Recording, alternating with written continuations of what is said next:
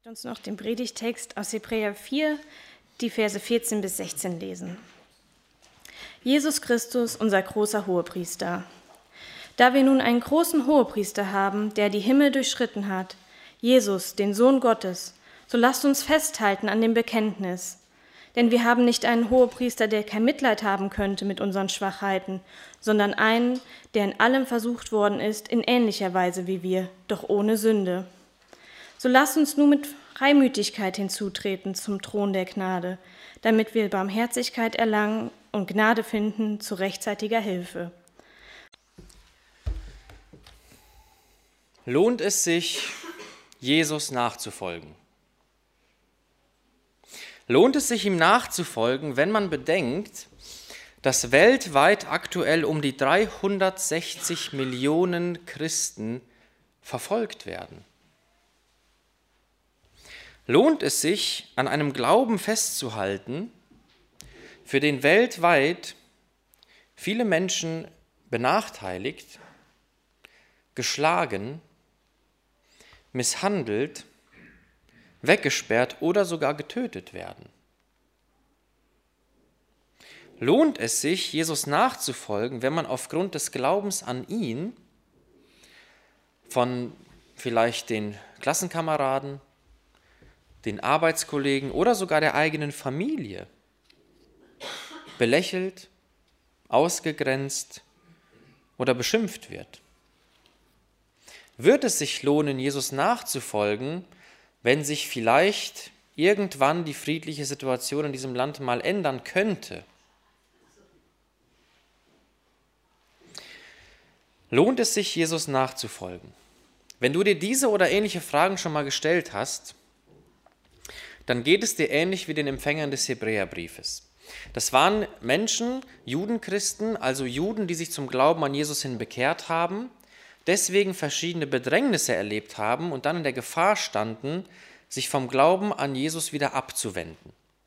Und der uns unbekannte Verfasser des Hebräerbriefes schreibt diesen Menschen in dieser Situation einen so wunderbaren Text, den wir eben gehört haben, der diesen Menschen die Einzigartigkeit und die Einmaligkeit und die Größe Jesu vor Augen malt und der klar macht, warum es sich lohnt, Jesus nachzufolgen, koste es, was es wolle. Und auch ich möchte uns heute Morgen mit diesem Predigtext ermutigen, dass wir Jesus nachfolgen, ihm treu bleiben, komme was wolle.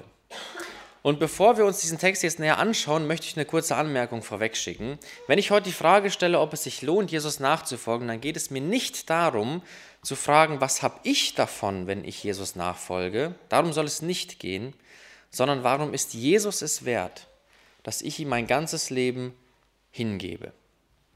Der Text, den wir eben gehört haben, hat eine ganz wunderbar klare Struktur und die will ich am Anfang kurz aufzeigen, weil sie uns helfen wird, diesen Text besser zu verstehen. Vers 14 beinhaltet die Aufforderung, am Bekenntnis zu Jesus festzuhalten. Das ist das Zentrum dieses Textes. Aber Vers 14 beginnt nicht mit dieser Aufforderung, sondern er beginnt mit einer Begründung, warum es sich lohnt, Jesus nachzufolgen. Vers 15 nennt uns dann den zweiten Grund, warum es sich lohnt, Jesus nachzufolgen. Und Vers 16, der zieht dann aus dem Ganzen die Schlussfolgerung und gibt uns gleichzeitig einen dritten Grund, warum es sich lohnt, am Glauben an Jesus festzuhalten. Und diese drei Gründe wollen wir uns in den nächsten Minuten anschauen. Und der erste Punkt, der erste Grund, warum es sich lohnt, Jesus nachzufolgen, in Vers 14 könnte man überschreiben mit, Jesus nachzufolgen lohnt sich, weil du nur in ihm das Heil hast. Zu Beginn von Vers 14 stellt uns dieser Text das Bild des alttestamentlichen Hohen Priesters vor Augen. Und damit wir heute verstehen, was für Aussagen damit über Jesus gemacht werden, wenn er hier als hoher Priester bezeichnet wird, ist es für uns heute hilfreich, dass wir uns zunächst mal ganz kurz vergegenwärtigen, wer war denn eigentlich der hohe Priester im Alten Testament und was war seine Hauptaufgabe, seine wichtigste Funktion? Ich habe euch mal ein Bild oder besser gesagt eine Zeichnung mitgebracht, wie man sich so einen alttestamentlichen Hohenpriester vorstellen kann. Und ich komme da gleich noch einmal drauf zurück. Das Priestertum im Allgemeinen war ja eine ganz wichtige Personengruppe im Alten Testament. Denn die Priester war die Personengruppe, die als Mittler zwischen dem Volk Israel und ihrem heiligen Gott Jahwe vermittelt haben. Sie waren diejenigen, die für das Volk vor Gott eingetreten sind. Und wie der Name schon sagt, Hohepriester, war eben die Aufgabe und die Funktion des Hohenpriesters eine ganz besondere, denn er war der oberste aller Priester, das heißt, er war der wichtigste Mittler zwischen Menschen und Gott. Und die Hauptaufgabe des Hohen Priesters im Alten Testament bestand darin, dass er eine ganz besondere Handlung an einem ganz besonderen Fest und Feiertag durchführte. Der wichtigste Feiertag im jüdischen Kalender war der Versöhnungstag. An allen anderen Fest- und Feiertagen dankten die Israeliten Gott für seine Güte in der Vergangenheit, zum Beispiel durch den Auszug aus Ägypten, oder sie danken ihm für seine Güte in der Ernte. Aber der Versöhnungstag, der war für einen anderen Grund da, und den lesen wir zum Beispiel in 3. Mose 16, Vers 30. An diesem Tag wird für euch Sühnung erwirkt, um euch zu reinigen. Von allen euren Sünden sollt ihr gereinigt werden vor dem Herrn. Das heißt, Gott bietet einmal im Jahr die Möglichkeit an, dass die Israeliten von aller Schuld freigesprochen werden, die im Laufe des vergangenen Jahres aus welchen Gründen auch immer nicht behandelt und gereinigt worden war. Und an diesem Tag erfüllt der Hohepriester seine wichtigste Aufgabe. Er brachte an diesem Tag ein ganz besonderes Opfer dar. Und das Darbringen dieses Opfertieres bestand aus zwei Handlungen und das ist für uns wichtig zu verstehen. Zuerst sollte der hohe Priester diesen Jungstier schlachten. Also da war ein Jungstier, dessen Leben wurde genommen, stellvertretend für die Schuld und das Fehlverhalten des Volkes Israels. Dieses, dieses Tier hat sein Leben hingegeben, stellvertretend für Israel. Aber die Aufgabe des hohen Priesters blieb nicht dabei stehen, dass er dieses Tier getötet hat, sondern sie ging in einem zweiten Schritt weiter. Der Priester hat das Blut dieses Tieres in einer Schale aufgefangen und ist dann auf der Grundlage des Opfers, das er gerade gebracht hat, in das Allerheiligste des Tempels gegangen. Also wir haben hier mal einen Grundriss vom Tempel des Volkes Israels. Der hohe Priester hat draußen im Tempelhof dieses Tier geschlachtet hat das Blut in einer Schale aufgefangen und ist dann mit dem Blut hier durchgegangen bis in das Allerheiligste, also den Raum, wo Gott selbst gewohnt hat. Um was zu tun? Er hat das Opfer, das er draußen gebracht hat, in der Gegenwart des heiligen Gottes präsentiert und gültig gemacht, indem er das Blut dieses Tieres in diesem Raum verteilt hat. Dass der hohe Priester jetzt als der wichtigste Vertreter aller des Volkes Israels vor Gott eintritt, wird an ganz schönen Details seiner Kleidung deutlich. Der hohe Priester, wie ihr seht, hatte auf jeder seiner Schultern einen Onyxstein. Und in jedem dieser Steine waren sechs Stämme des Volkes Israels eingraviert. Also insgesamt die zwölf Stämme des Volkes Israels auf seinen Schultern. Ein ganz schönes Symbol dafür, er trägt die Last des Volkes und bringt sie vor Jahwe, um für sie einzutreten. Dann hatte der hohe Priester noch ein Brustschild und auf diesem Brustschild waren zwölf Edelsteine und auf jedem dieser Edelsteine war ein Name der zwölf Stämme des Volkes Israels eingraviert. Das heißt, er trug sie auf seinem Herzen und tritt für sie ein. Und jetzt sagt der Text aus dem Hebräerbrief, dass Jesus unser großer hoher Priester ist. Was bedeutet das? So wie der hohe Priester am Versöhnungstag dieses Opfer dargebracht hat, hat Jesus Christus sich selber an Karfreitag, sozusagen an unserem Versöhnungstag, als dieses Opfer hingegeben. Und so wie der Dienst des alttestamentlichen hohen Priesters dort nicht aufhört, so hört auch Jesu Dienst nicht am Kreuz auf Golgatha für uns auf, sondern so wie der hohe Priester im Alten Testament mit dem Blut des Tieres in das Allerheiligste, in die Gegenwart Gottes hineingetreten ist, um dieses Opfer Gott zu präsentieren und es vor Gott gültig zu machen, so ist Jesus auf der Grundlage seines Opfers auf Golgatha durch die Himmel geschritten in die wirkliche, tatsächliche Gegenwart Gottes, um was zu tun? Um sich selber vor dem Vater als das vollkommen ausreichende Opfer für die Schuld von dir und mir zu präsentieren. Das heißt, Jesus steht beim Vater und er präsentiert sich selber, seine durchbohrten Hände und seinen durchbohrten Leib als das vor Gott vollkommen ausreichende Opfertier. Und so wie der hohe Priester im Alten Testament, symbolisiert durch die Details an seiner Kleidung, für die Schuld des ganzen Volkes, für jeden Einzelnen vor Gott eintritt, so tritt Jesus mit deinem Namen auf seinem Herzen vor dem Vater für dich ein, wenn du um Vergebung deiner Schuld bittest. Ist doch wunderbar. Wenn du Gott um Vergebung deiner Schuld bittest, dann tritt Christus für dich und mich vor den Vater. Ist uns eigentlich klar, was das bedeutet? Jesus geht vor den Vater und sagt, Vater, Arthur, und jetzt dürft ihr alle dort eure Namen einsetzen, hat gesündigt. Und er hat nichts, womit er seine Schuld vor dir bezahlen könnte. Aber er beruft sich auf mein Opfer. Ich habe für ihn vor 2000 Jahren auf Golgatha bezahlt. Und Jesus präsentiert sich als dieses Opfer vor Gott. Und was macht der Vater? Der Vater vergibt. Nicht, weil ich mich genug angestrengt hätte oder weil ich es in irgendeiner Art und Weise verdient hätte, sondern weil das Opfer Jesu, auf das ich mich berufen darf und du, vor Gott vollkommen ausreicht. Jesus nachzufolgen lohnt sich, weil du nur in ihm dieses Heil Gottes hast. Und es gibt einen Vers im Hebräerbrief, der fasst das sehr schön zusammen. Denn nicht in ein mit Händen gemachtes Heiligtum, in eine Nachbildung des Wahrhaftigen, damit ist das Allerheiligste im Tempel gemeint, ist Jesus eingegangen, sondern in den Himmel selbst, um was zu tun, um jetzt für uns vor dem Angesicht Gottes zu erscheinen. Das kann kein anderer für dich tun. Es gibt niemand anderen, der dieses Opfer gebracht hat, um jetzt vor Gott für dich einzutreten.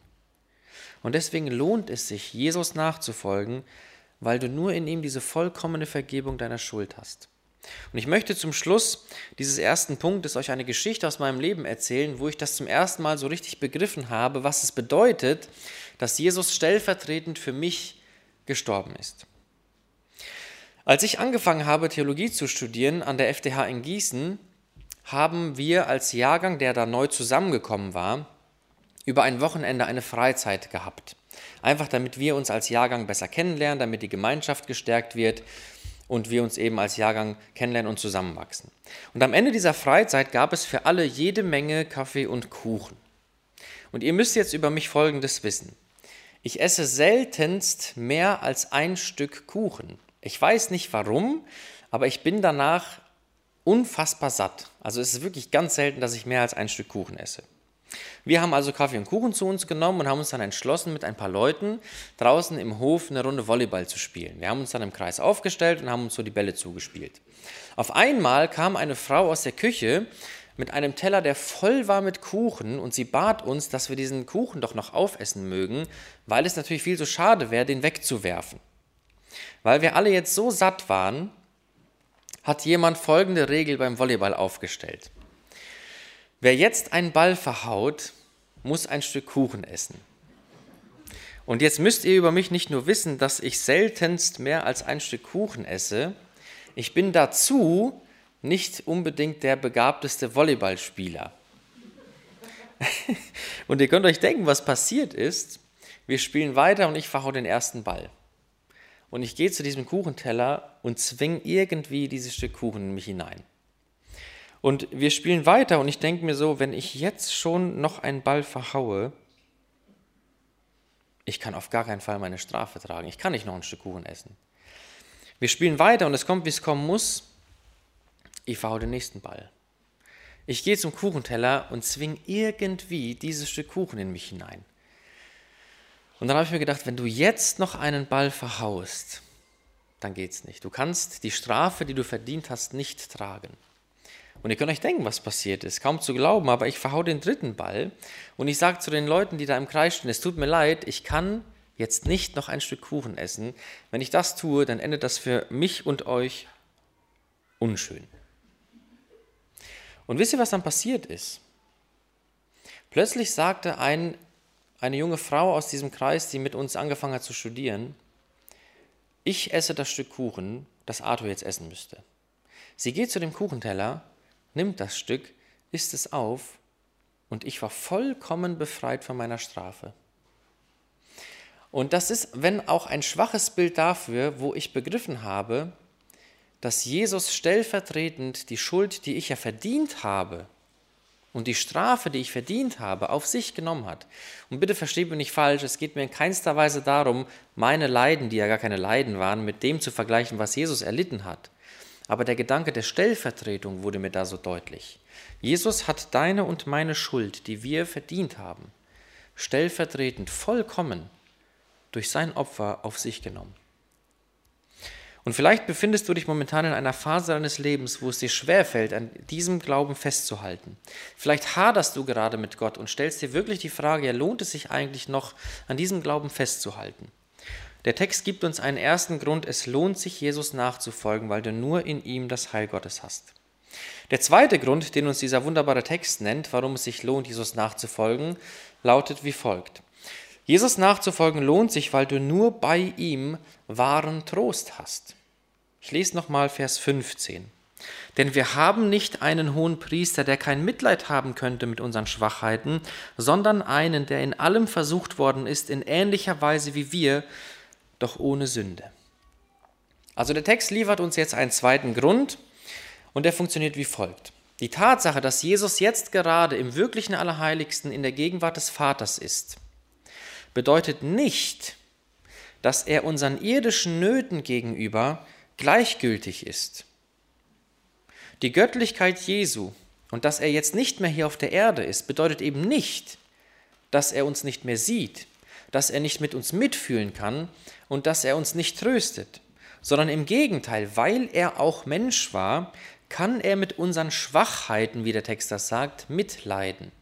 Doch was bedeutet das? Was ist mit diesen Schwachheiten gemeint? Das Wort, das wir im Deutschen mit Schwachheiten übersetzen, kann vom Urtext ganz Verschiedenes meinen. Es kann körperliche Krankheit meinen, es kann die allgemeine Schwäche des menschlichen Körpers auch im Alter meinen, es kann die Vergänglichkeit meinen. Und die Bedeutungen, glaube ich, schwingen hier alle mit, aber ich glaube, es geht im Text vor allem um eine Sache, die auch, wenn ihr euch den Kontext anschaut, in Kapitel 5 und so, deutlich wird.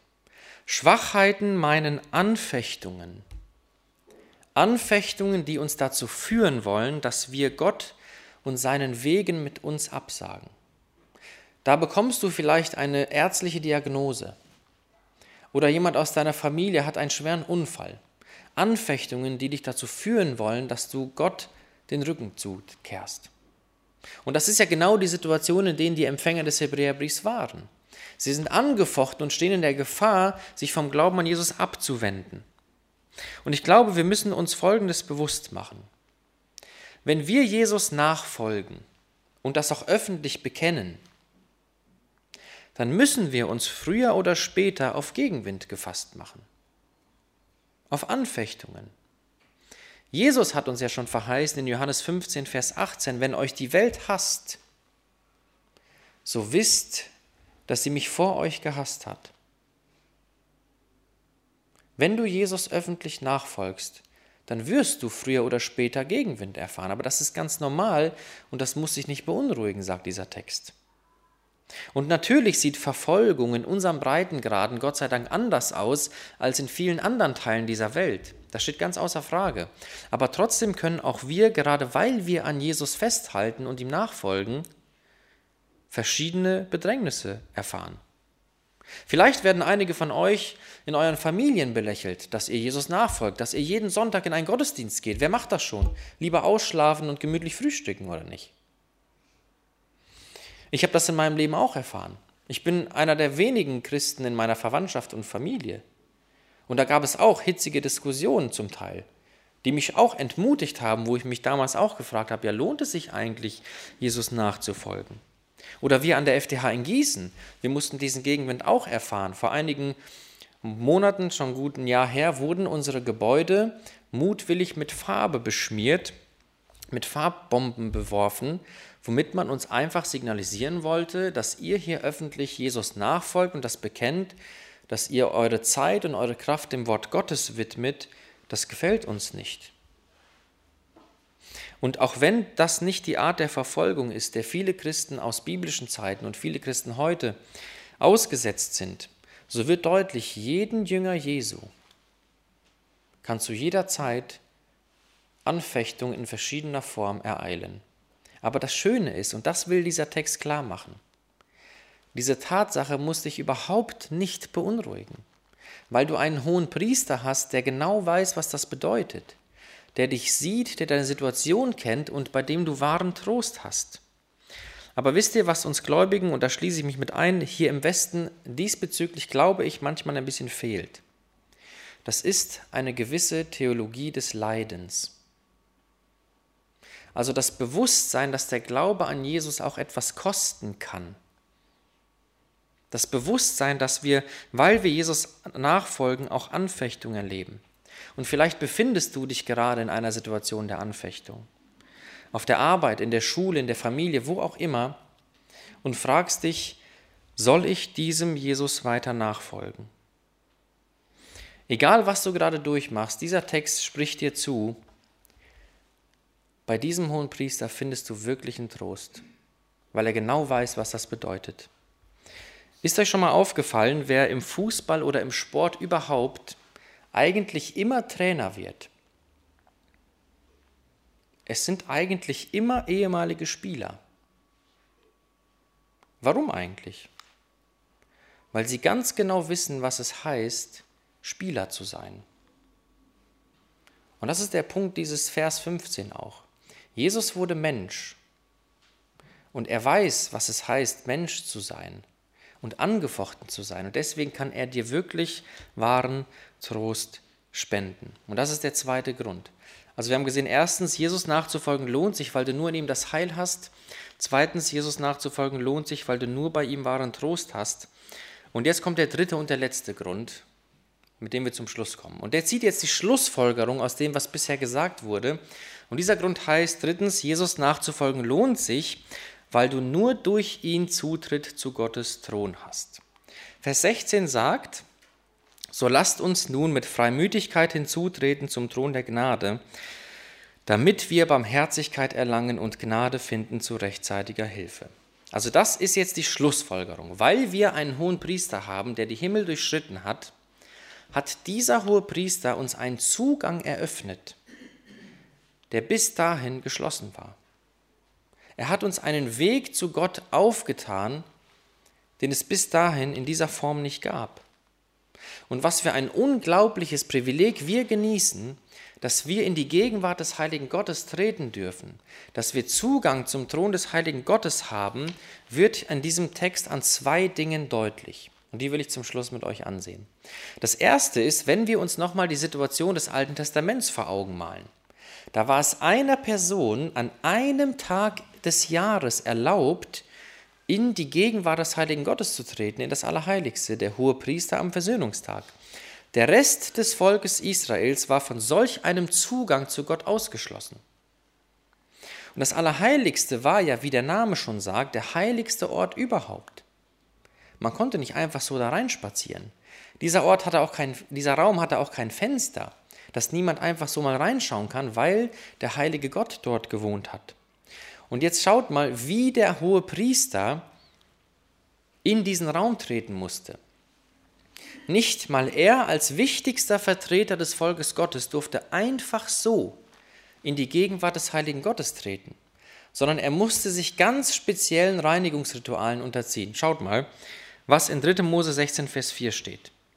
Der Priester, bevor er in die Gegenwart Gottes tritt, soll den heiligen leinenen Leibrock anziehen und soll ein leinenes Unterkleid an seinem Fleisch haben, also seinem Körper, und sich mit einem leinenen Gürtel gürten und einen leinenen Kopfbund umbinden, denn das sind die heiligen Kleider. Und er soll sein Fleisch im Wasser baden und sie anziehen.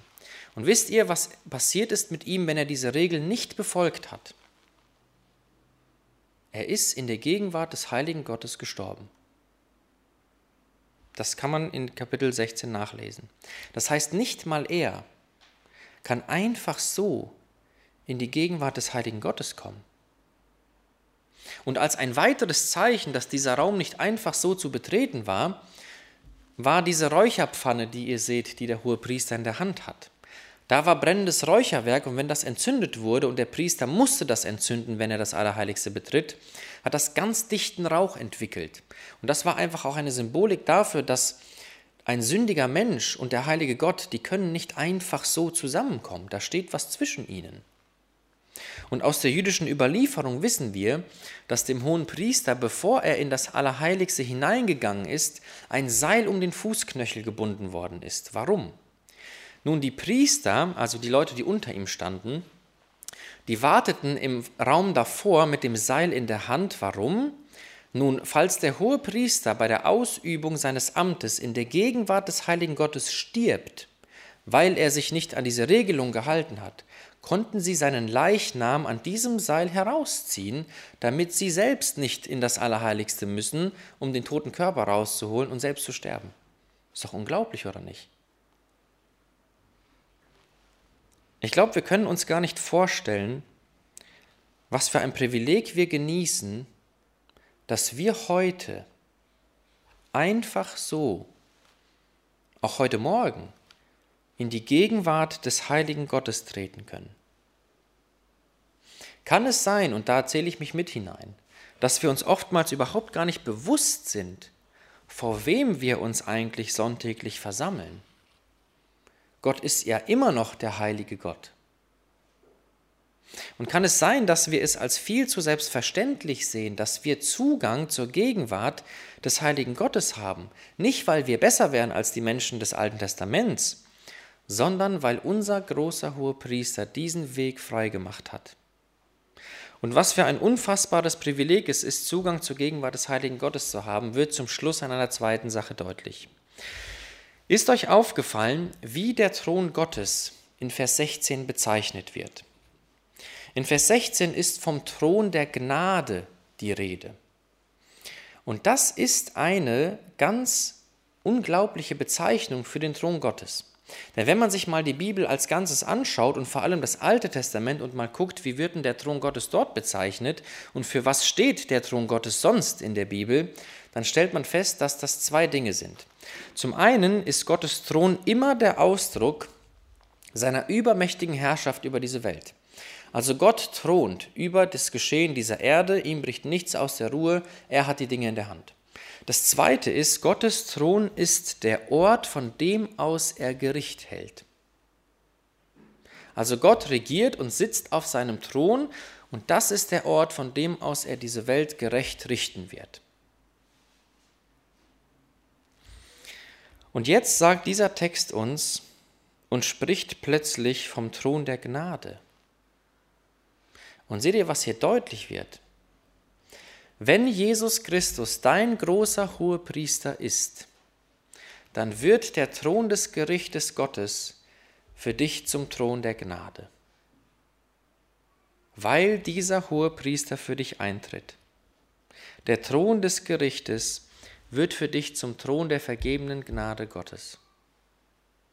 Das heißt nicht, dass diese beiden Gründe wegfallen, die sind natürlich noch Bestand, aber Gott ist nicht mehr dein Richter, sondern dein Vater. Und jetzt ist sehr schön zum Schluss, schaut mal, mit welcher Haltung wir jetzt in die Gegenwart Gottes treten dürfen. Nicht mit Angst, dass wir irgendwie unrein werden und sterben müssen, sondern der Text sagt mit Freimütigkeit. Also wir dürfen in die Gegenwart Gottes kommen mit voller Zuversicht, unerschrocken, nicht weil wir irgendwas dazu beitragen könnten, sondern weil der hohe Priester Jesus für uns eintritt und diesen Weg frei macht.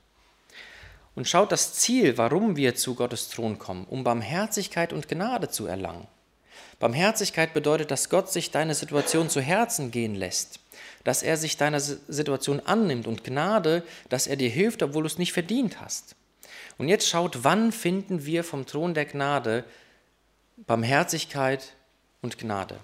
Der Text sagt, zur rechtzeitigen Hilfe. Das heißt, Vers 16 sagt nichts anderes als Folgendes. Gottes Hilfe kommt spätestens rechtzeitig. Das ist, was Vers 16 am Ende sagt. Gottes Hilfe kommt spätestens rechtzeitig. Und ich weiß, dass man sich als Mensch manchmal schwer tut, darauf zu vertrauen und darauf zu hoffen.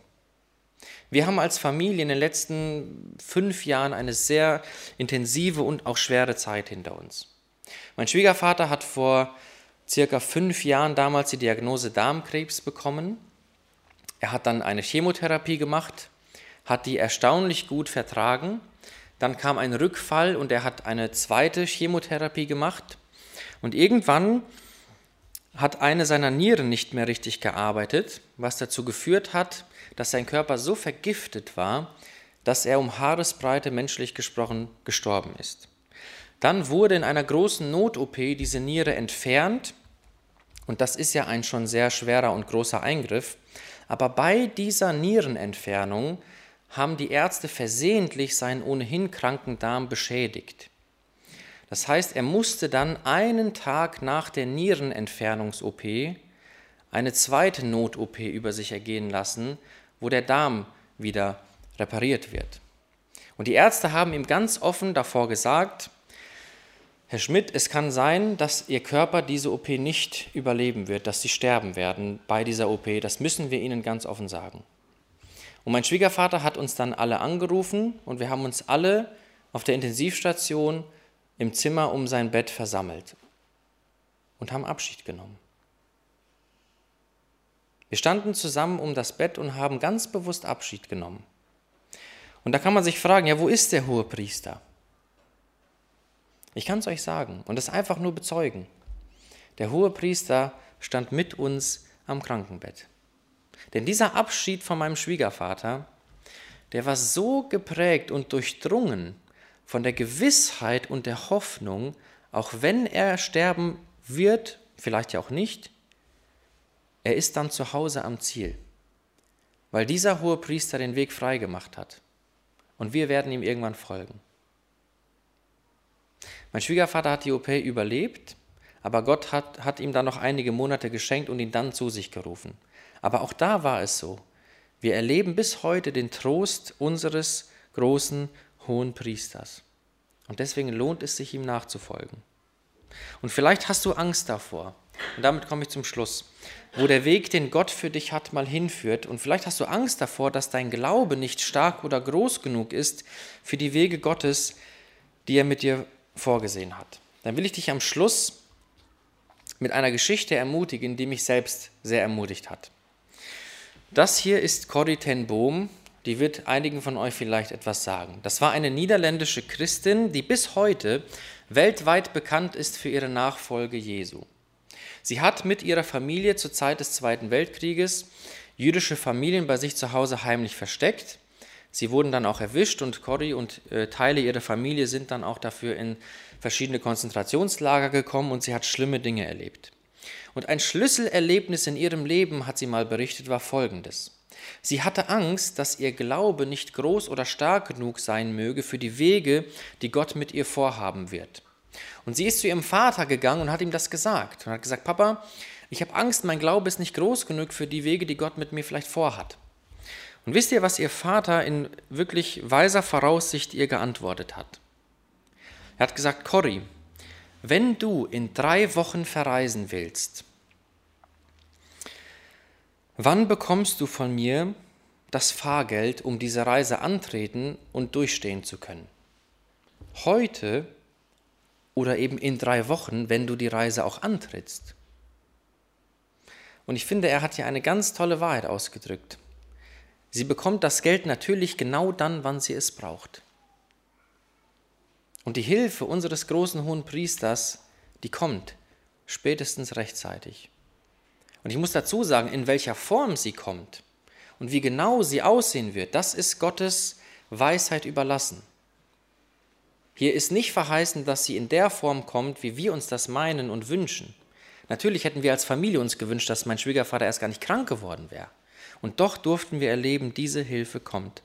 Und vielleicht befindest du dich zurzeit in einer Situation, in der du das dringender brauchst denn je. Dann will ich dich ermutigen, halte an diesem Glauben fest. Denn dein hoher Priester sieht dich. Er tritt für dich vor dem Vater ein. Er gibt dir echten und wahren Trost. Und er hat für dich einen Weg in die Gegenwart Gottes frei gemacht, der unglaublich ist. Also lohnt es sich, Jesus nachzufolgen und damit fasse ich zusammen. Es lohnt sich, denn erstens, du hast nur in ihm das Heil Gottes. Er ist der hohe Priester, der für dich eintritt. Zweitens, es lohnt sich, weil du nur bei ihm wahren Trost hast. Dass er jetzt beim Vater ist, heißt nicht, dass er unseren irdischen Nöten gegenüber gleichgültig ist. Und drittens, es lohnt sich, weil du nur durch ihn Zutritt zum Thron der Gnade hast, um Hilfe zu bekommen, wann? Spätestens rechtzeitig. Amen. Ja, ich würde gerne noch mit uns beten und bitte euch, soweit es möglich ist, dass wir dazu aufstehen. Himmlischer Vater, wir möchten dir von ganzem Herzen danken, dass dein Wort solche Schätze für uns beinhaltet. Herr, wir danken dir, dass wir nicht zu einem toten Gott beten, sondern Herr Jesus, dass du als unser großer Hohepriester das vollkommene Opfer dargebracht hast am Kreuz auf Golgatha, aber dass dein Dienst dort nicht stehen geblieben ist, Herr. Du bist beim Vater und trittst für uns ein. Was für ein Privileg, Herr. Danke, dass wir in dir Vergebung unserer Schuld haben dass wir wissen, wir sind erlöst. Und dass wir wissen, wenn du uns rufst, Herr, dann kommen wir nach Hause. Danke, Herr, dass wir durch dich und bei dir wahren Trost haben. Du kennst das, Herr, du hast das alles durchlebt, aber du bliebst ohne Sünde. Du bist diesen Anfechtungen zu keinem Zeitpunkt deines Lebens erlegen. Und ich bitte dich, Herr, für jeden, der Trost braucht in dieser Gemeinde und für jeden, der diese Predigt hören wird, vielleicht übers Internet, bitte, Herr, sei du diesen Menschen nah und gib ihnen deinen Trost. Und wir danken dir, Herr, dass du einen, Gegenwart frei, äh, einen Zugang in die Gegenwart Gottes frei gemacht hast, der eigentlich unfassbar ist. Danke, Herr, dass wir jetzt gerade in diesem Moment in die Gegenwart des heiligen Gottes treten dürfen, zum Thron der Gnade mit Freimütigkeit, Herr, voller Zuversicht zum Vater kommen dürfen. Und dass wir erwarten dürfen und dein Wort uns zusagt, wir kriegen Barmherzigkeit und Gnade und das spätestens rechtzeitig. Und ich bitte dich, Herr, dass jeder, der das in besonderer Weise in dieser Gemeinde braucht, das in den kommenden Tagen erfahren darf. Und bitte segne uns, Herr, in der kommenden Woche und hilf, dass, was wir gehört und auch gesprochen haben heute, in unserem Leben ganz praktisch auch sichtbar wird. Amen.